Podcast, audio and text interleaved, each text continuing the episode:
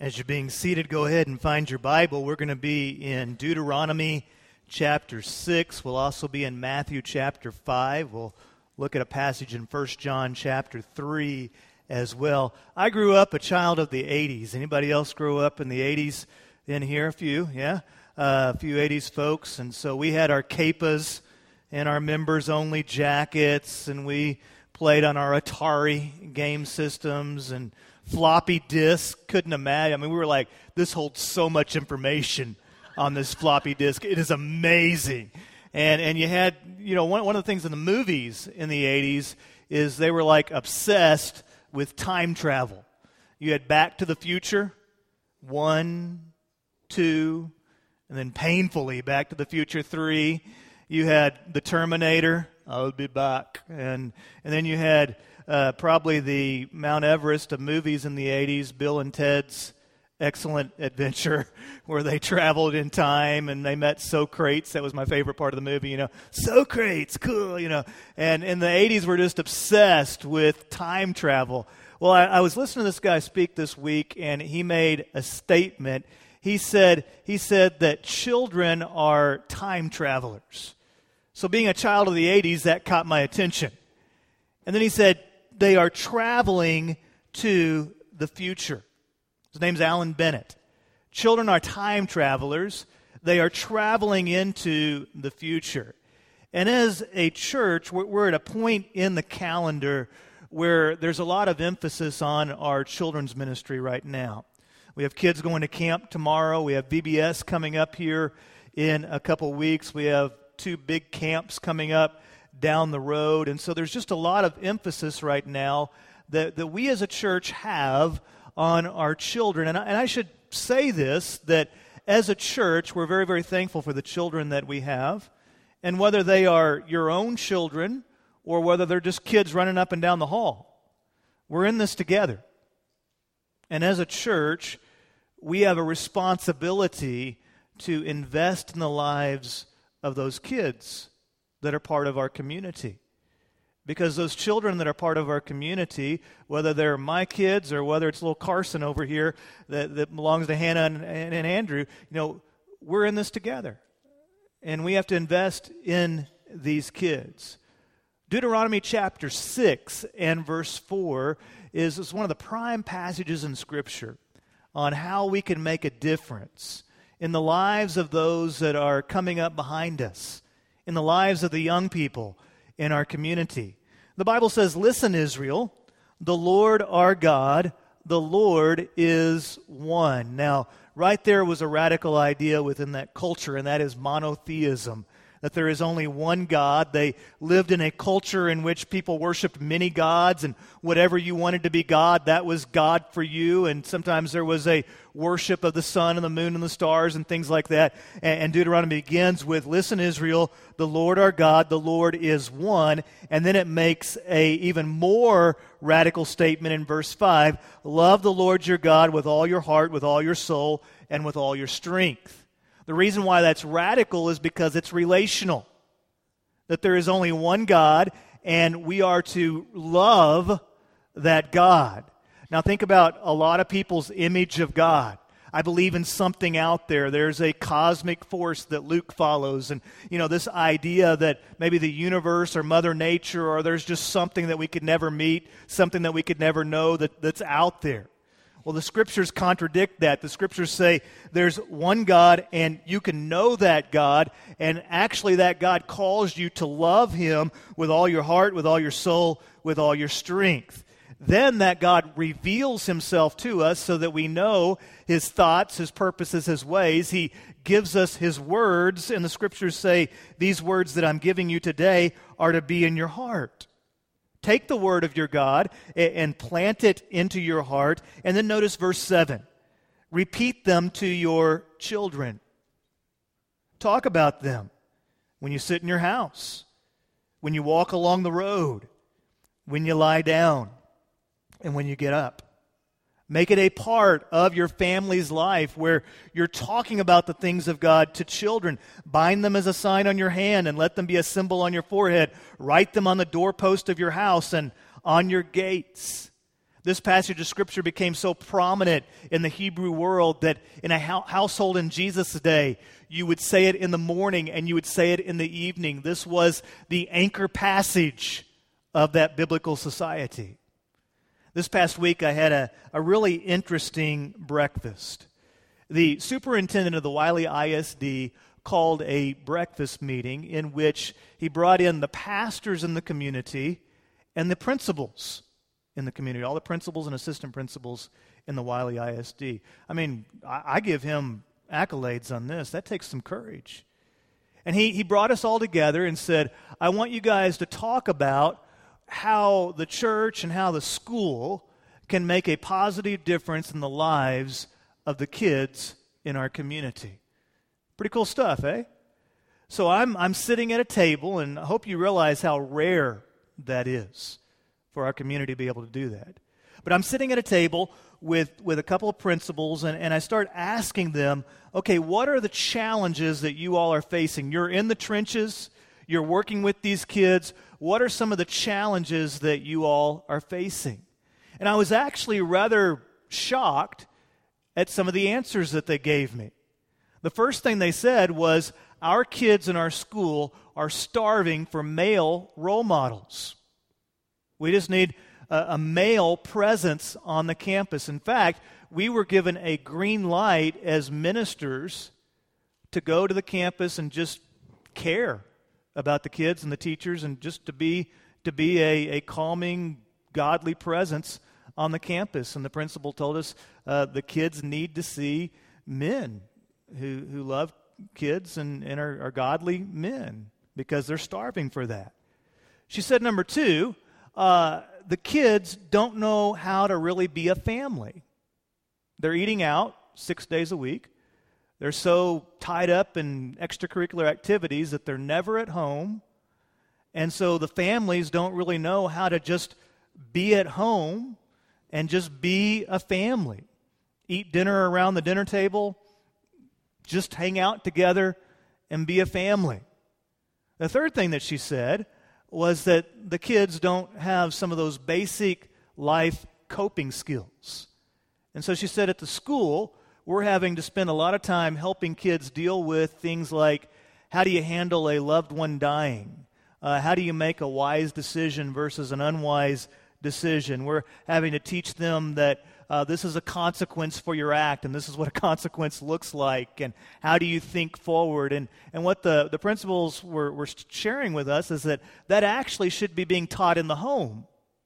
That that's something that the kids really need to be getting in the home and in the churches, and they're having to spend a lot of time at the school dealing with those things, which actually gets in the way of the subjects like reading, math, and arithmetic. No, that's the same thing, math and arithmetic. Anyway, gets in the way of the subjects. See, my t- school didn't get to teach it either.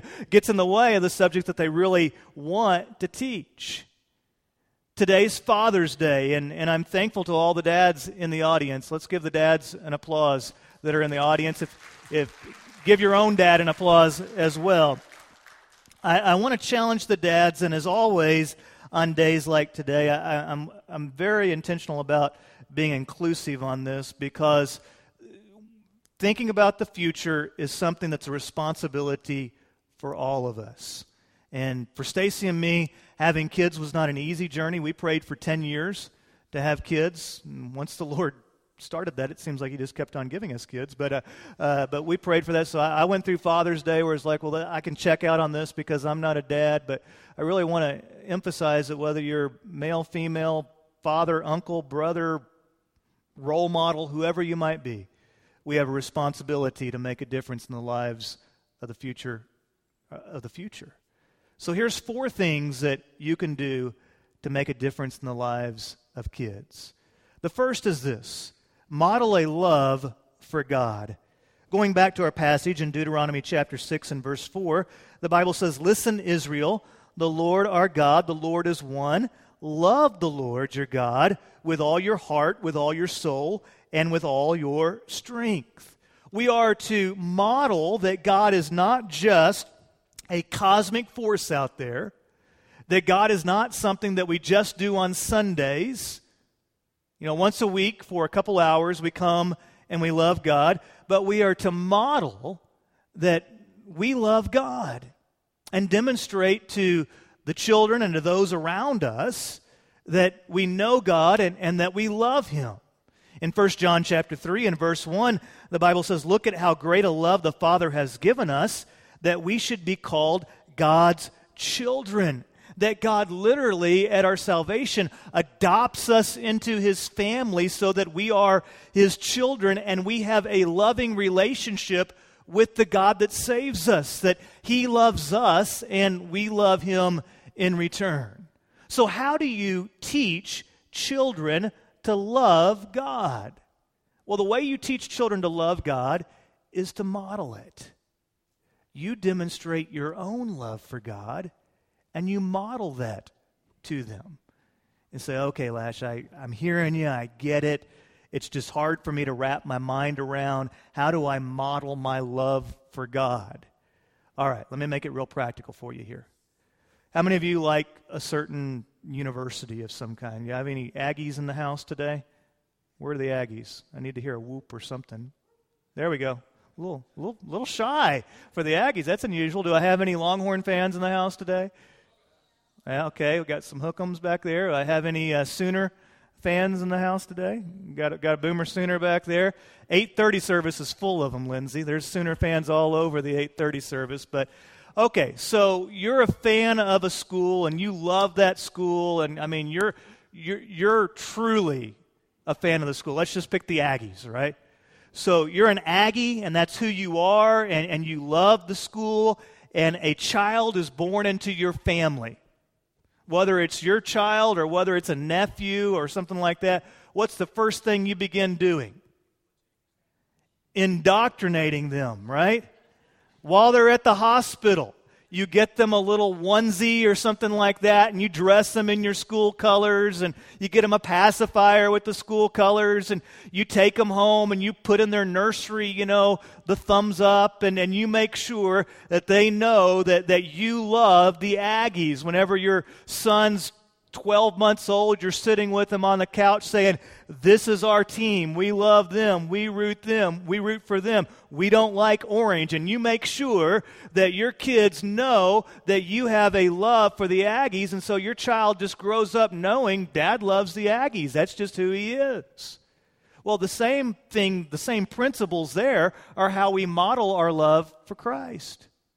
Our kids know from the time that they come home from the hospital that, that dad loves Christ. Dad loves God. Uh, they know that, that uncle loves God. That they realize that that's a, a deep, deep part of your life. And so from early on, you're praying for those children. You're, you're teaching them to, to think biblically. You're demonstrating that in your own life. You're, they, they see you reading your Bible. They, they understand that at the core of who you are, you love God and you model that for the children that are in your life.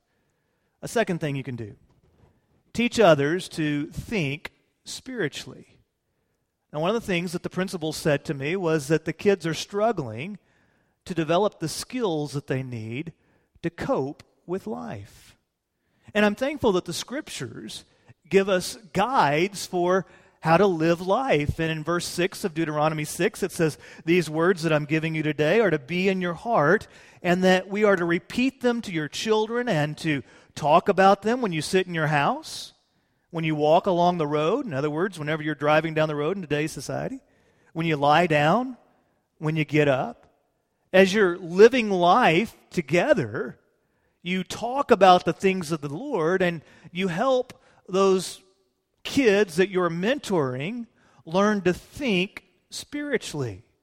Think and, and make their decisions based on the Word of God. Have you ever asked yourself this question?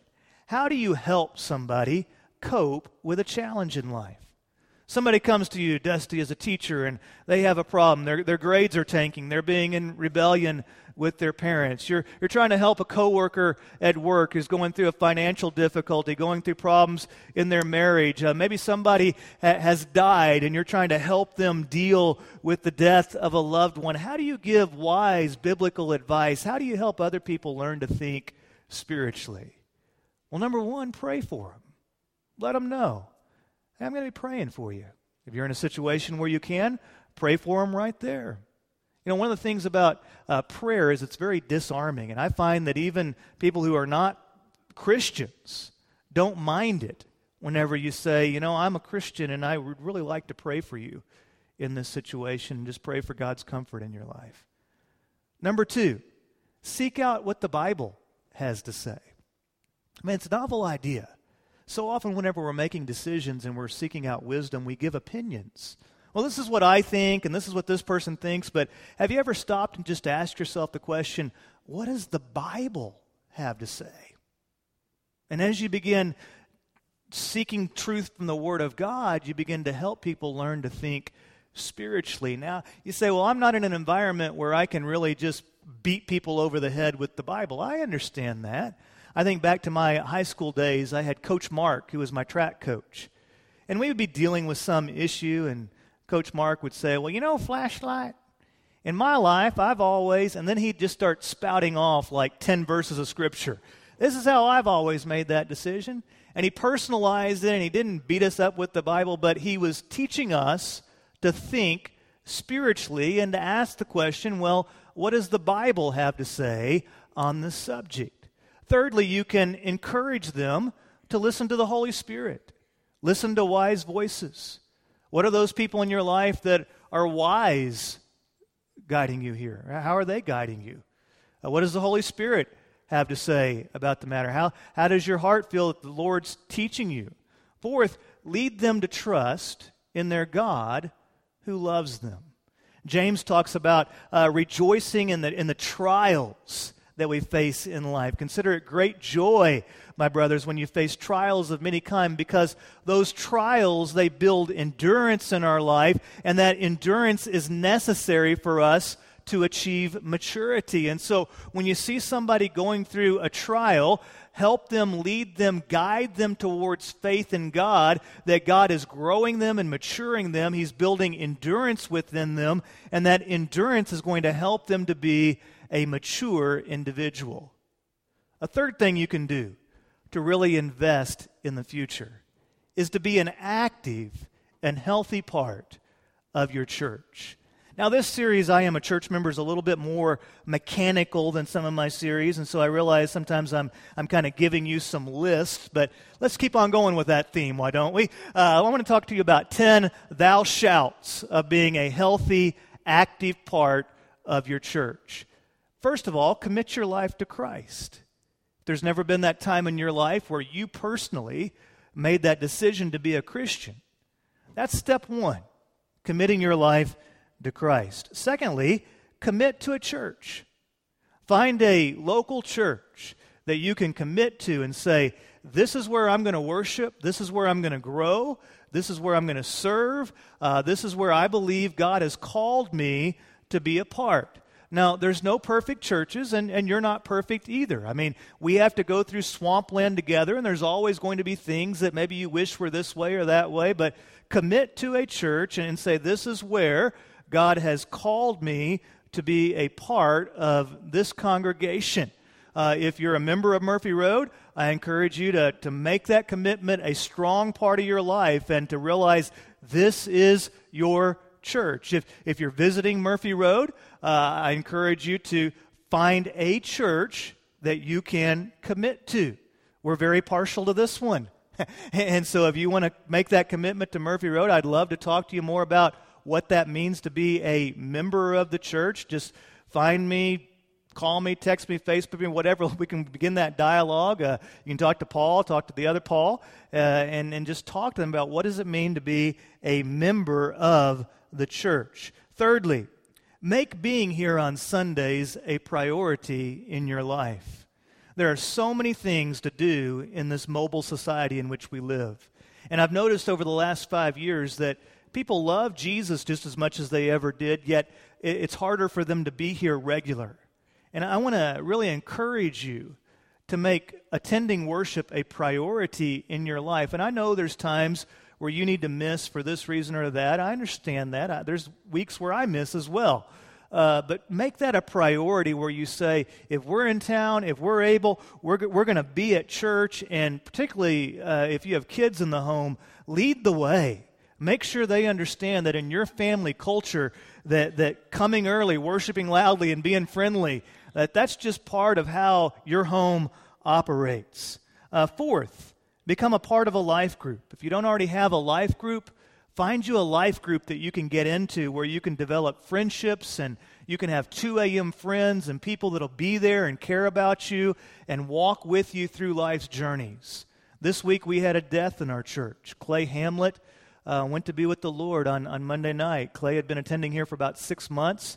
His brother Mark is a deacon within our church, and so throughout the course of this week, we walked with the Hamlet family through uh, the loss of, of Clay. And one of the things that I noticed is that Mark is part of the Growing in Christ life group. And that life group rallied around Mark and their family. They made sure that their needs were met, that they were loved on, that they were prayed for. They did everything they could to try to bring comfort and love into that family's life.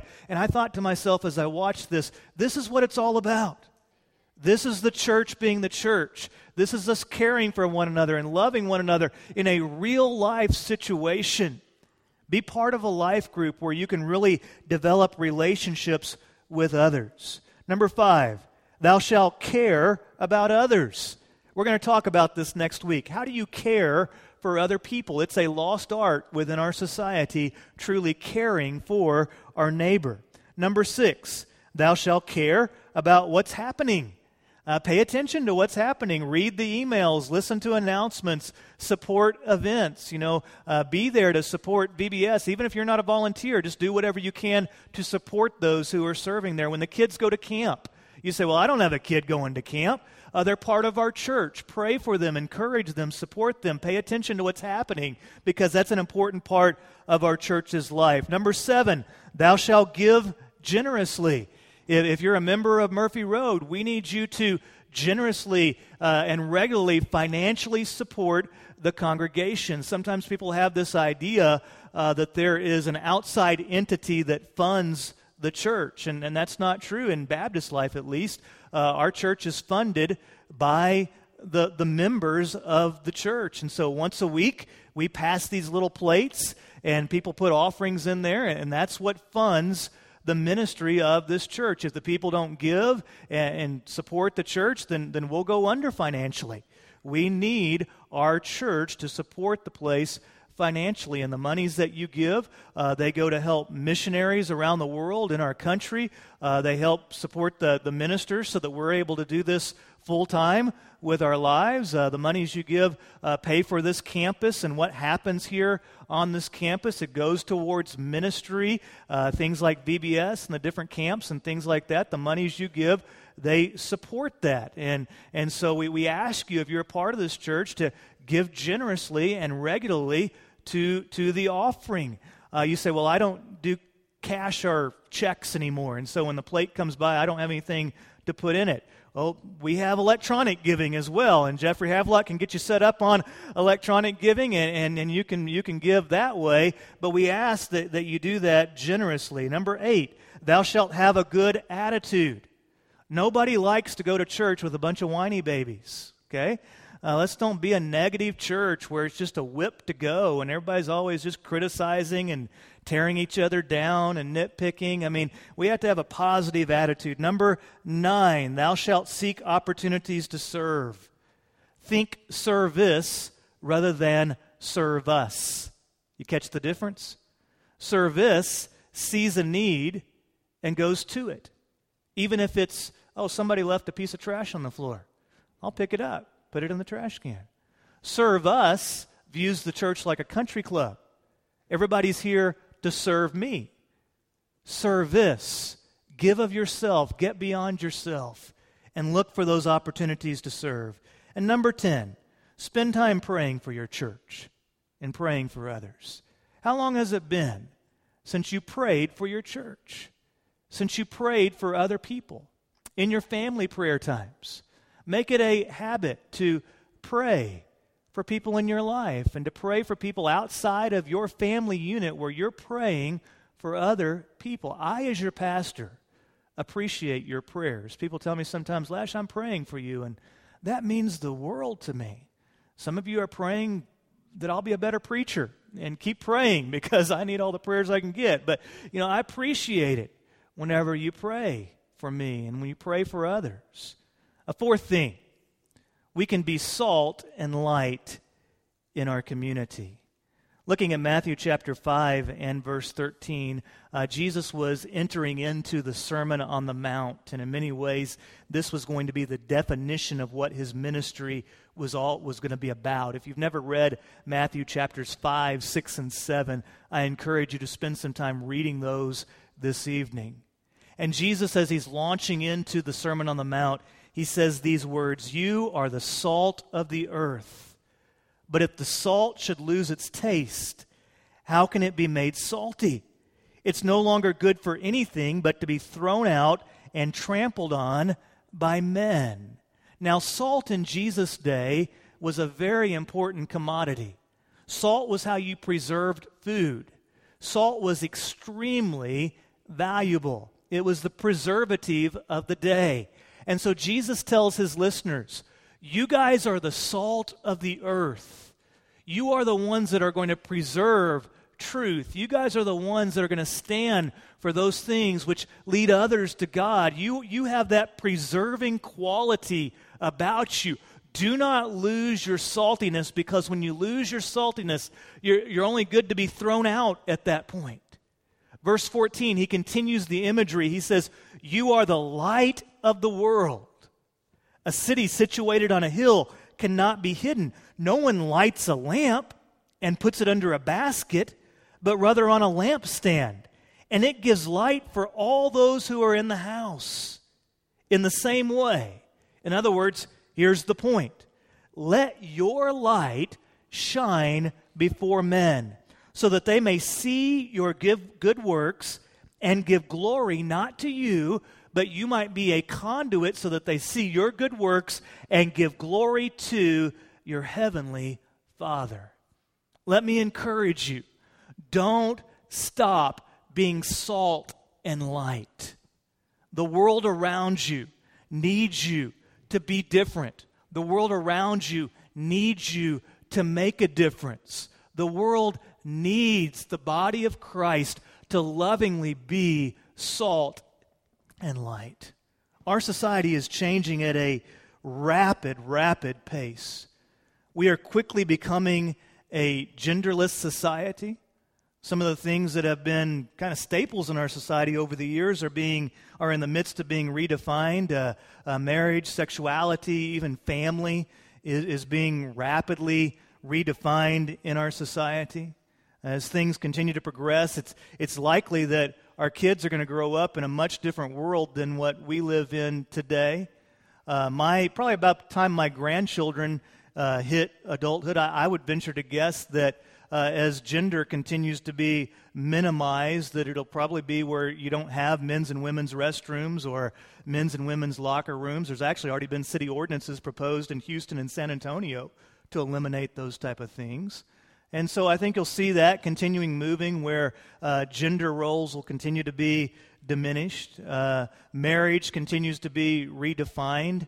You used to have traditional marriage, and then back in the 60s, we started having common law marriage, where if you cohabitated long enough, then eventually you were considered to be uh, legally married. And now you're seeing a big spike in gay marriage and the acceptance there. And, you know, I think it'll probably continue to be redefined and, and it'll keep on going. I, I would venture to guess that eventually the talk will revolve around group marriage and, you know, uh, perhaps even polygamous marriage might, might get into the discussion or polyandric marriage. I mean, you think just about how the family has changed over the last 50 years. 50 years ago, we had Leave It to Beaver. Wally and the Beav. And then you had the Waltons. You know, good night, John Boy. And that was that was the family. And then you had this radical family start coming onto the scenes because they were a blended family. The Brady Bunch. Here's a story of a lovely lady who was bringing. Oh, we won't we won't sing it right now. Okay. And then then as time went by, you had the Huxtables and then things started changing a little bit and becoming a little less all American, if you will. And, and you had Roseanne and Dan, and then you had the, the Simpson family come as kind of a picture of what an American family is, and then the Sopranos, and now today we have Family Guy and Modern Family, and, and you think to yourself, okay, where's this headed? What's it going to look like in, in 50 years? What's the, the family going to be? And for a lot of Christians, it's, it's really hard to watch as many parts of our society feast on ideas that, that we feel like might destroy the heart of the society. So, what can you do about it? Well, first of all, realize you can't change everybody else. And getting mad at everybody else is probably not going to do much good either. You know, screaming your head off and forwarding every email that you get and spouting off all the time on, on Facebook and various social media outlets, it's probably not going to really change much. But I believe that you can make a difference. I believe that change is possible, that you can influence those around you. If you'll be a person who loves God, and you'll model that to the others around you, so that whenever they see your life, whether you're talking specifically about God or not, they know that person loves God. Whenever you're giving advice and trying to help people, help them to think spiritually and to be able to see things not just from their opinion, but to be able to see things through a spiritual light. Be an active, healthy part of your church. Let's make this a fantastic church. Let's make Murphy Road a place where we just have tons of fun, but we're a church and we worship and we grow and we serve and we do the things that a church does. Let's be salt and let's be light. Let's stand for the Word of God, but do it in a loving way. Let's have the living water flowing through our life, and let's live a life that draws people to the cross rather than pushing them away. Let there be something different about who we are. As we celebrate Father's Day today, I, I just want to give a little testimony about my own father. Uh, my dad grew up in very, very difficult circumstances. He was, first of all, he was very poor. And whenever he was a little boy, uh, he watched his father do some horrific things. His father was an alcoholic, and he watched my mother be thrown, or my grandmother be thrown through a glass window, and he, my dad, and his older brother would pray that the Lord would make them strong enough to beat up their daddy. Uh, he was the victim of physical abuse himself, and uh, it was just very, very tough for him. My grandfather, in some ways, was actually a polygamist, uh, except for the fact that the families didn't know about each other. He had two separate families going, where you know two separate uh, women that that, and he had kids and family going with both of them. And then, whenever my dad was about in the third grade, he divorced my grandmother. And that day and time in America, divorce was not that common. And so he divorced my grandmother and he married the other lady. My grandmother eventually remarried and they became even poorer. And that was the home that my dad grew up in. He had every reason in the world not to be successful, to have his life spin out of control.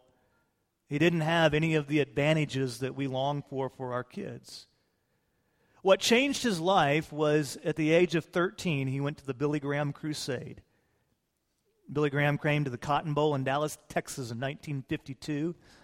And whenever the invitation was sung, just as my dad walked down the aisle and he gave his life to Christ there in the dugout at the Cotton Bowl. In high school, there were two men that poured their lives into my dad. They were not his biological father, his basketball coach, and his pastor. They became mentors to my father, and they were dads to him. Whenever my dad was 18, he went off to Bible college, and there he met my mother. My mother had an even worse childhood than my dad. They fell in love, they got married. They had no idea how to really have a happy family because they had never seen it modeled. They had every excuse in the world to have their marriage spin out of control and for their kids to grow up in chaos. But there was one thing they had in common, and that was their faith in Jesus Christ. And so they got married and they began building their life on Christ. And they provided for us a foundation for me and my two sisters to grow up in where their marriage was stable and our home uh, was a home where God was loved, church was priority. We were taught right and wrong, and, and we knew that, that mom and dad uh, loved each other and, and they loved us as well. Now, we weren't the Beaver Cleaver family. We had our issues, we had things that weren't perfect, and you can imagine with the childhoods that my parents had. I mean, they had struggles in knowing exactly what to do and what not to do. But they did their very best to model God for us, and they did their very best to, to love Christ. And through, through those commitments, some extraordinary things happened. One, my life was changed. My sister's lives were changed. My dad's family was also changed because as he became a Christian, his older brother became a Christian. Then their other brothers and sisters started becoming a Christian. My grandfather's life was changed. He eventually gave up the alcoholism, became a Christian himself, and became a pretty good guy by the time it was all said and done. My, my grandmother got back into church. My great grandmother got baptized. There was a revival that broke out because one 13 year old little boy decided to become a Christian and actually lived that out. And I can say on Father's Day, uh, I've met a lot of men in my lifetime, and my dad is the most decent man I've ever met. And that is huge to be able to say that about your dad. But it's not for his glory. The reason why he is the man that he is is because of his faith in Christ Jesus. And here's what I believe I, believe your life can make a difference.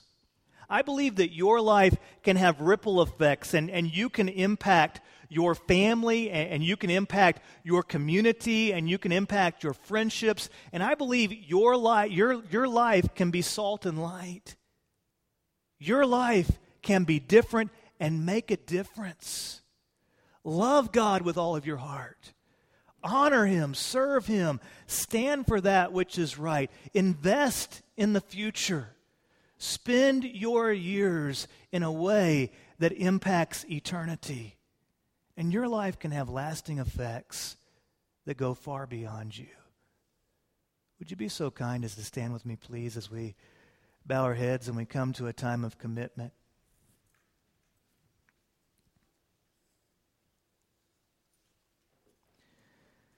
Heavenly Father, I pray. I pray that we might love you and that those that see our life up close and personal will know that we love you. Help us, Lord, to learn to think spiritually. Father, there's so many people in this world trying to teach us how to think. May we learn from your Holy Spirit and from your word how to think clearly. Father, sometimes it's confusing. Help us, Lord, to have clarity.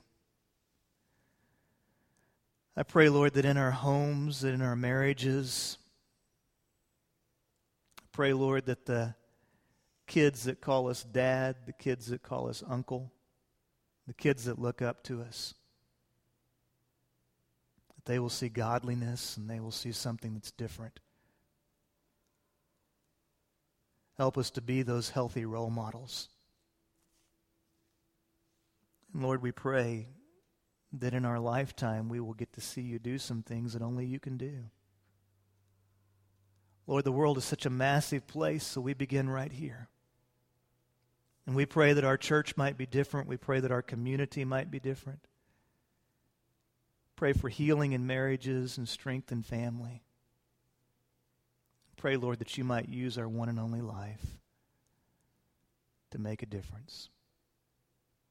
I thank you for men like my dad.